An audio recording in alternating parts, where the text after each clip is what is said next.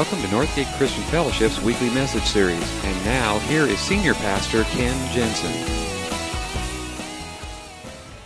Uh, before we get into uh, this morning's message, uh, I just want to make a quick announcement. We have been over a past number of months um, looking for additional staff to help oversee, uh, particularly our student ministries and children's ministries and uh, not just a youth pastor, not a children's pastor, but someone who can oversee the big picture, kind of you know diapers to diplomas idea. And so uh, I am pleased to announce this morning that we have a new staff member coming, uh, Larry Davis and his wife Michelle, and uh, very excited about that. Um, Larry actually will be with us next weekend.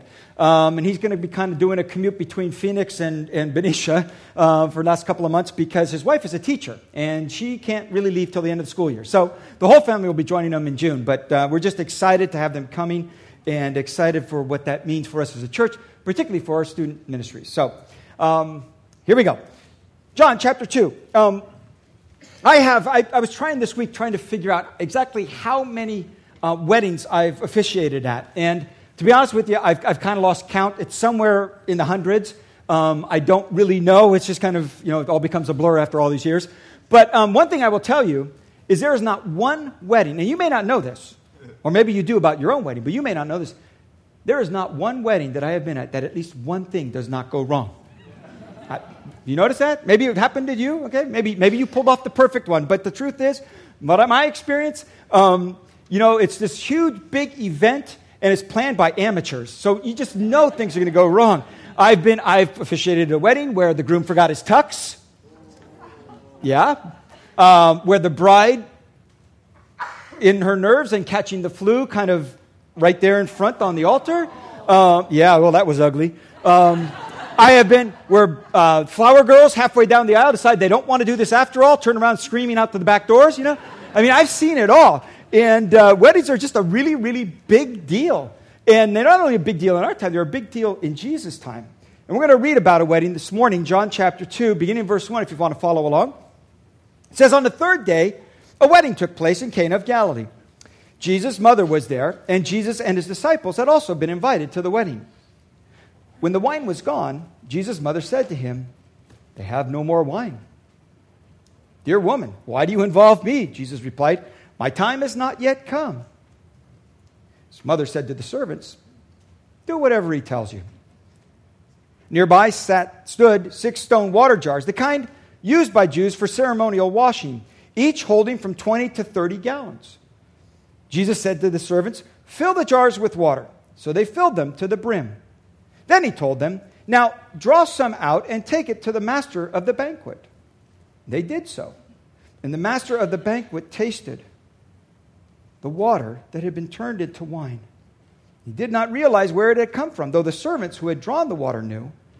Then he called the bridegroom aside and said, Everyone brings out the choice wines first, then the cheaper wine after the guests have had too much to drink, but you have saved the best till now. Verse 11 This is the, fir- the first of his miraculous signs Jesus performed in Cana of Galilee. He thus revealed his glory and his disciples put their faith in him. We're starting this new series looking at the miracles of Jesus, just a few of them. And um, you, can't, you can't read the Gospels without seeing all of these miracles. They're in every one of the Gospels numerous times. Um, you, you, can't deny them because they were just a huge part of his ministry. And there's those who would like to say, well, they weren't really miracles or just kind of coincidences. All these, uh, you know, it wasn't really. You know. But if you denied the miracles, you got to like throw out almost half of the Gospels because it's just replete with all of these things that Jesus did. So the question is, why did he perform them? Uh, what was he doing? What was it all about? And, and even more so, what does it mean to us? What's the significance for us today? And it's important to understand that in Jesus performing miracles, this was not like some traveling carnival show, you know, magic show going on, you know, from village to village. Hey, guys, watch this, hocus pocus. You know, it wasn't that. There's something far deeper going on. There was purpose and meaning to the things that Jesus did. Certainly, it provided immediate help or, or relief from pain or illness right then and there. And, and it did display that God's power was on Jesus as he performed them. And certainly, it did gather crowds and it inspired the faith of disciples. But I think there's even something more than that. And, and you pick it up, particularly in John's gospel, because every one of the Gospels, the way that John tells them, every one of John's Gospel stories about the miracles, he uses this one word for them. He calls them signs, which means they're just signs pointing to something else. That, that, that, each of the miracles, particularly in John's gospel, they were signs pointing to a deeper truth with a greater meaning. And we're told in this one, particularly, that what happened was that he revealed his glory and his disciples put their faith in him. So I want to ask you this morning have you ever thought about this? Why did Jesus start his miracles with this? I mean, if you were going to start and launch a brand new ministry, I mean, wouldn't you pick something like really spectacular, like raise somebody from the dead? You know, just start that. Everybody be flocking to you by then. But he starts with something that's really insignificant. I mean, only a handful of people even knew it happened. Jesus, his disciples, servants, and Mary. That was it. Why? And, and by the way, I think that's a pretty good indicator that this is true. Because if somebody was going to write a story about a man and, and I, think he would embellish it. I think he would. If this was made up stuff, you'd start with the big miracles. But John says, no, this is the first one. A very seemingly insignificant thing. Why? Why is this the first miracle Jesus does? It's not that big a deal. Not what you would expect. But it says he was revealing his glory. So, what was it specifically that he was trying to show us? And then, how are we supposed to respond to that? Because I think there's some really deep things that he is pointing to. I think one of the things that Jesus is showing us is that joy is at the heart of who God is. It's at the heart of who he is. He sets the stage. He says, On the third day, a wedding took place in Cana in Galilee. Jesus' mother was there, and Jesus and his, and his disciples had also been invited to the wedding. He's setting the stage. This all happened at a party, at a wedding reception. And, and it, this wedding reception had been going on like for days and days and days. And, and, and this is where he chooses his first miracle. See, I think we seriously underestimate the significance of joy to God. I think we do. I, I, th- I don't think we realize how important it really is to him. It's at the core of who he is. I think that's what Jesus is revealing here. And I think most people, most people's perception of God, most people's perception, particularly of Christianity, and even some Christians' perception of Christianity is more like it's a chore. You know, it's a lot of do's and don'ts. It's kind of a, you know, just say no. Stay out of trouble, toe the line, keep your nose clean, suck it up. I know it's misery, but if you want to avoid hell, this is the way it is, you know? And just think about it. Why do you think most people are not in worship this morning? Why do you think it is that most people are not spending their Sunday morning gathered together in worship. One of the biggest reasons I think, one I hear a lot, well, you know, I did the church thing when I was, I was younger. Now I want to have fun. I want to enjoy myself. I want, I want to have a good time. And Christianity, that's just like, oh man, why would I want that? And the worst part about that is, I think some Christians, a lot of Christians, live their life in Christ that way. And that's what people see. We are the ones who are giving that impression. But Jesus says, that's not God. God, he is, he is joy at the core of his being. There is no coincidence that he does his first miracle at a wedding feast. In fact, if you read through the Old Testament, you find over and over again, feasts are really, really important to God. God established holidays, and they weren't just like a one day holiday, they were like weeks of, of, of feasting. And you all know the book of Deuteronomy, most of you do. That's where the Ten Commandments are found. It's the giving of the law. And we all know the Ten Commandments. Well, maybe you know like seven out of ten, but that's not too bad, okay? But we're all familiar with there's ten of them anyway, even if we don't know what they are. We all know the thou shalt and thou shalt nots. But have you ever read this verse in the book of Deuteronomy? It is God instructing his people on how to celebrate. He says, Take the money and buy anything you wish cattle, sheep, wine, beer, or anything you wish. Then you and your family will eat and celebrate there before the Lord your God. He says, When you go into this land that I promised you, here's one of the things you got to do you got to party. Now, he's not condoning um, substance abuse here, okay? Be really, really clear about that, because that just brings misery. But what he is saying is you need to train yourself in joy. you need to celebrate. Because Jesus is revealing here that God is a God of joy. Weddings are a big deal today. Average cost of a wedding in the United States these days um, is somewhere between fifteen and twenty-five thousand dollars. Yeah, actually, yeah, that's why there's a lot of poor parents walking around. You know, it's actually twenty-eight thousand, but they said, yeah, but that that's like Brad and what's her, Angelina. You know, that's like these million-dollar weddings are kind of thrown in there too. Because if you factor those things out, it's closer to like twenty thousand. Still, I used to be able to buy a car for that. You know. 20,000. They're a big deal today. And let me tell you some of the productions I have seen. But it was even a bigger deal back, deal back in Jesus' day. It went on for days. This is the third day now. The third day of celebration. And they've run out of wine. And there's a guy that's really important at the wedding. He's, he's called the master or the Lord of the banquet, the Lord of the feast.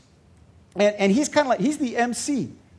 He, he's the DJ. He's keeping the party going. It's his job to make sure that everybody's getting enough to eat, enough to drink, that they're having enough fun, that it's really going to keep. He's the life of the party. It's his job. And he comes to the point and realizes they're out of wine. Now, the party's been going on two days. But when the wine runs out, party's over. and this is, you know, this is kind of, it's not a huge thing, but it's, it's a pretty important thing. Because there's a lot of embarrassment involved now. And I think what Jesus is revealing to us is in, in providing the wine for the banquet, he is telling us he is the true Lord of the feast. He's the true master of the banquet. He is the true MC. He is the one that gives life and enjoyment and keeps it going. And, and for those of us who think that, that our spiritual life is, is drudgery, we are missing something huge because Jesus' whole life was filled with joy. He told parables. We read the parables and we think oh, they're profound teachings. A lot of them were humorous stories. You know, we don't get it because it's a Jewish humor and it doesn't really translate well into English anyway. So, you know, Jesus talks about a camel, you know, going through an eye of a needle, and we want to we want to parse that out. Well, see, in ancient days, the eye of the needle was a small gate in the city wall, blah, blah, blah, blah. It was a joke. he was saying, it is harder for a rich man to get into the kingdom of God than for a camel to get through the eye of a needle. And everybody around him went, Eye of a needle, camel. That's a great one. It was a joke. His parables are filled with humor, and his life was filled with joy. He actually enjoyed hanging out with people. We sometimes have this picture that Jesus kind of went around with his, his hands in the pocket of his robe, kicking stones, and you know, he went enjoying life. In fact, that was the greatest complaint against him by the Pharisees and the teachers of the law. They, they, they, they, they accused him of being a drunkard and a glutton and a friend with the wrong kinds of people. That was his reputation. Now, he wasn't a glutton and he wasn't a drunkard, but he was friends with the wrong kind of people. See, the Pharisees had made religion a burden. They had made a life with God an overwhelming burden heaped on people's back. In fact, Jesus even said that. You heap up burdens on the backs of people and you do nothing, you don't lay a finger to relieve the load. They had missed something very, very important because, again, go through the Old Testament over and over again, you find that God keeps comparing our relationship with Him to a celebration, to a feast. And you all know, maybe, well, maybe some of you don't, but many of you know um, the prophet Isaiah. It's one of the most famous prophecies where he talks about the coming Messiah, that, that he was a man acquainted with grief. He talks about the suffering servant. But did you know also in Messiah there is this promise, in, Isaiah, this promise, 25. On this mountain, the Lord Almighty will prepare a feast of rich food for all peoples, a banquet of aged wine, the best of meats, and the finest of wines. He will swallow up death forever that God intends our life with Him to be filled with joy because it is the heart of who He is. Can you imagine? Can you imagine just from, just think with me, what it would look like if the reputation of Christians, if the Christians were known for their love and their joy? What a different impact we would have on our world. If we were not known for picketing and shouting curses at people and condemning people and judging people, if, the, if Christians were known as people of love and joy, who loved one another and shared generously with one another and cared for one another and celebrated together, if that was what people saw in Christianity, I think it would be a lot more attractive. And the truth is, those are the things God called us to do to love and to joy. There's something else here. I think Jesus is also reminding us this that sorrow, it's real, but it's temporary. Pain, yeah, it's real, but it's temporary. Joy is forever. The story goes, and in the middle of this celebration, things start to go wrong. And when the wine was gone, Jesus' mother said to him, They have no more wine. Now, she's just not making a comment, there is an implied expectation that Jesus is going to do something about this. And, and the response just is like, it's a non sequitur to end all non sequiturs. He says this Dear woman, why do you involve me? My time has not yet come. What does that have to do with there not being wine? I just like, those, those two sentences don't go together. It's very, very strange. And, and then on top of that, why would you answer that way and then turn around and perform the miracle. Well, what's going on here? I mean, did Jesus change his mind? You know, it was just kind of like, oh, all right, mother, if you, you know. What's going on? We know by that there's got to be something else, something far more profound. And I think it's this. I think that as he's attending that wedding, his mind is somewhere else. And think about this for yourself, because I know it's true of me. When you attend a wedding, particularly if you are single, but I think even if you are married, when you go and attend a wedding, what is one of the things you really think about a lot? Your own wedding. If you've never been married, you think about what it would be like for you to be walking down the aisle, for you to be standing up on the, on the, the altar. And even if you've been married, you kind of you compare a little bit about that wedding and, and your own wedding. My tux was a lot brighter blue than his, you know? that's what you do. You, don't just, I mean, you're celebrating there, but, but you're also thinking about your own wedding, either what it will be like when you get the chance to walk the aisle or, or what it was like when you were the one. And I think that's what's going on with Jesus. He's not just involved in this one, he's thinking about something down the road. He's thinking about his own future. And we have hints of that. We know that from Scripture because throughout the Old Testament, over and over again, this metaphor of, of a groom to a bride, um, to a husband to a wife, that's over and over through the, when, when, um, when God speaks to his prophets, he talks about a groom, you know, wanting to have his bride and love her. And, and, and Jesus himself, when he was um, challenged, because uh, the Pharisees said, Well, how come everybody else's disciples fast, but your disciples don't? And what did Jesus say? He said, when the bridegroom is with his attendants, they don't fast. He's associating himself with being the groom. In fact, the very next chapter, John the Baptist. John the Baptist's disciples come to him and they say, Do you know that more people are following Jesus than you? I mean, people are leaving your church and they're going to this other church, you know? They're leaving, you're following, and they're going, follow somebody else. Doesn't that bother you? John said this The bride belongs to the bridegroom. The friend who attends the bridegroom waits and listens for him and is full of joy when he hears the bridegroom's voice. That joy is mine. He's saying, I'm just the best man. He's the groom. And you find that over and over and over. And I think that's what Jesus is thinking about. In fact, there's another hint to that. And it doesn't quite come across in the NIV because it says, My time has not yet come. But literally, it says, My hour. Now, that is a very, very important term in John's gospel. If you read through the gospel of John, over and over again, Jesus refers to my hour.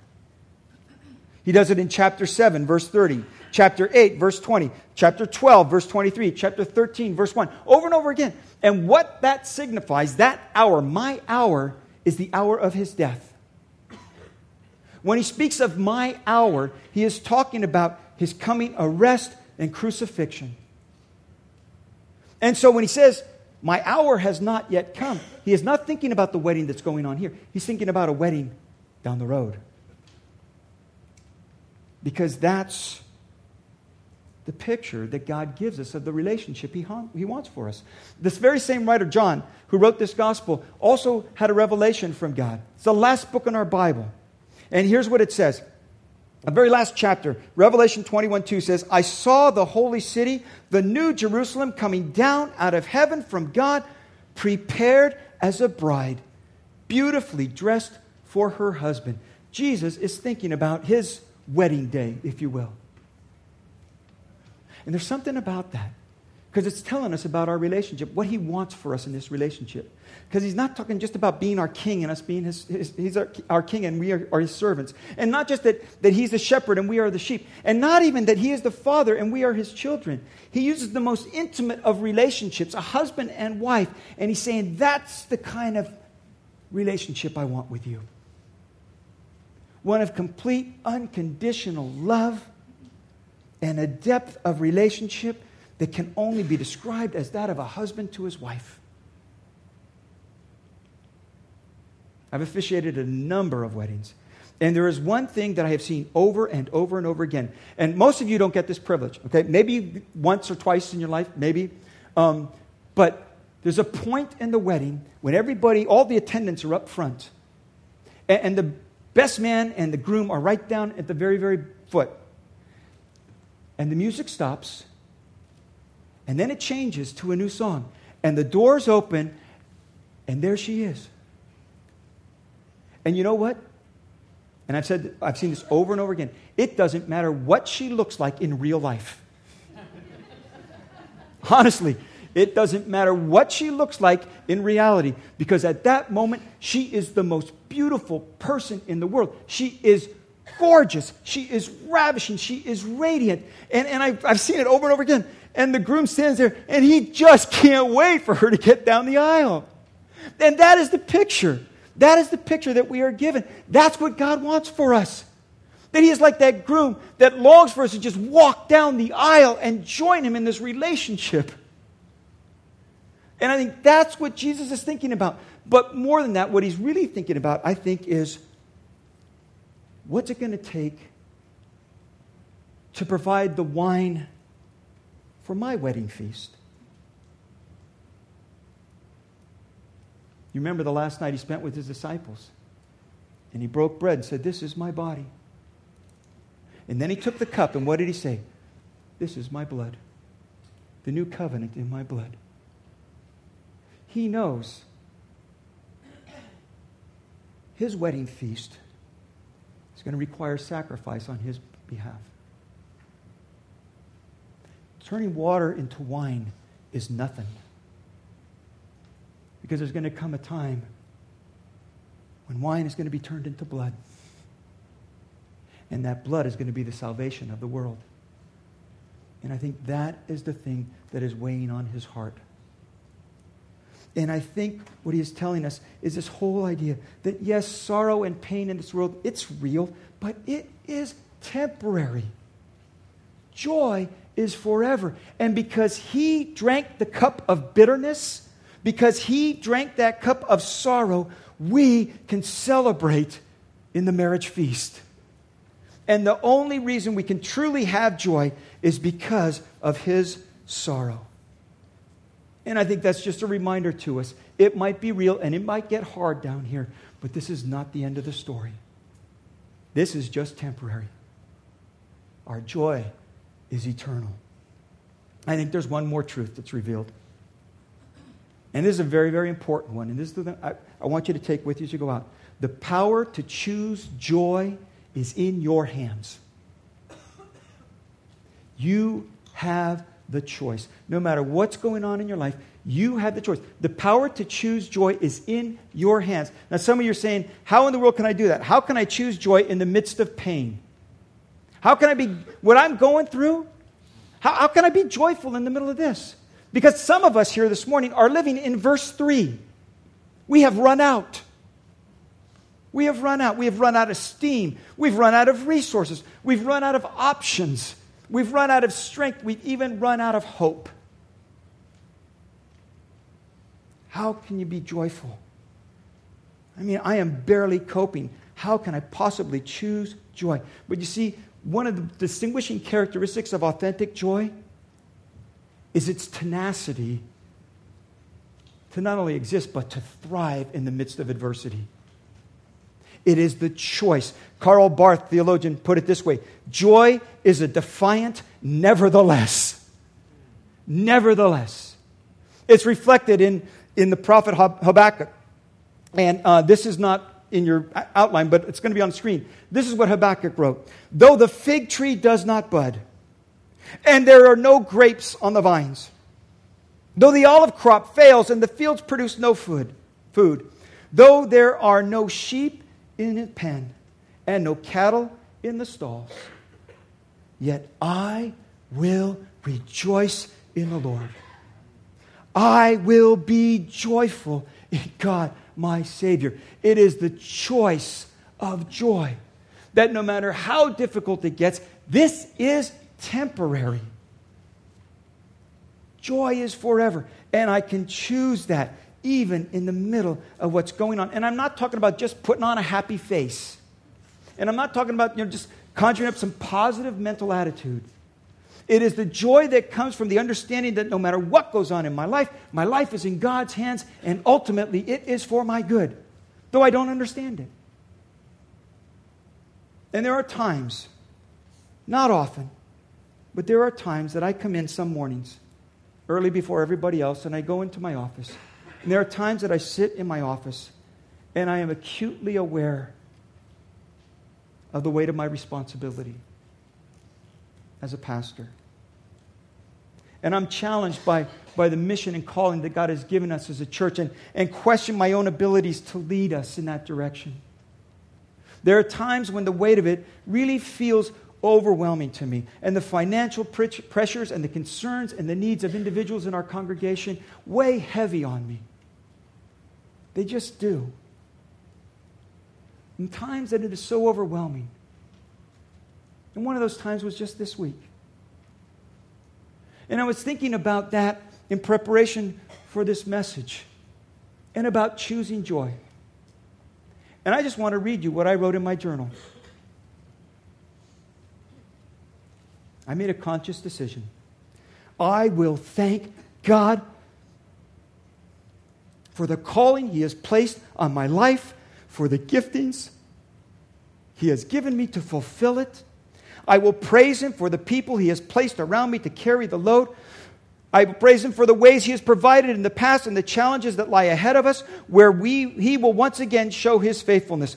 For the tremendous opportunity he has placed before us, and for the sheer adventure he has summoned me to join in with him. And by his strength, I will live and I will teach and I will serve with joy. Today, today, I will celebrate God's goodness and greatness, and I will rejoice in Him.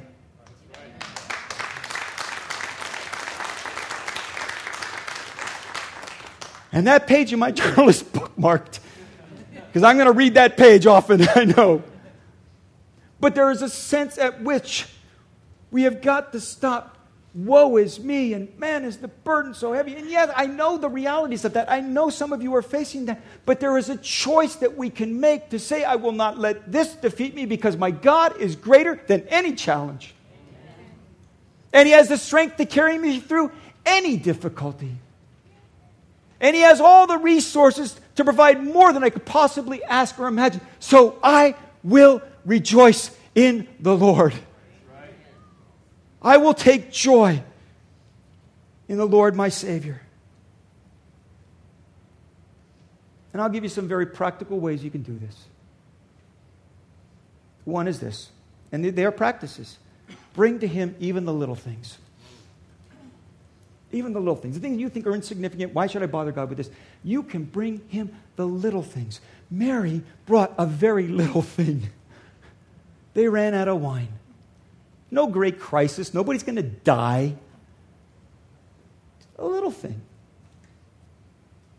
You can bring Him the little things because He cares about every detail of your life. And then with that, you got to surrender to His timing. Because sometimes it might feel you're getting the brush off like Mary did. And, and, it might be a while before you see anything happen. But what did Mary say? She went to the servant and said, Do whatever he tells you. I don't know what it's going to look like. I don't know what it is. But whatever he tells you, you do it.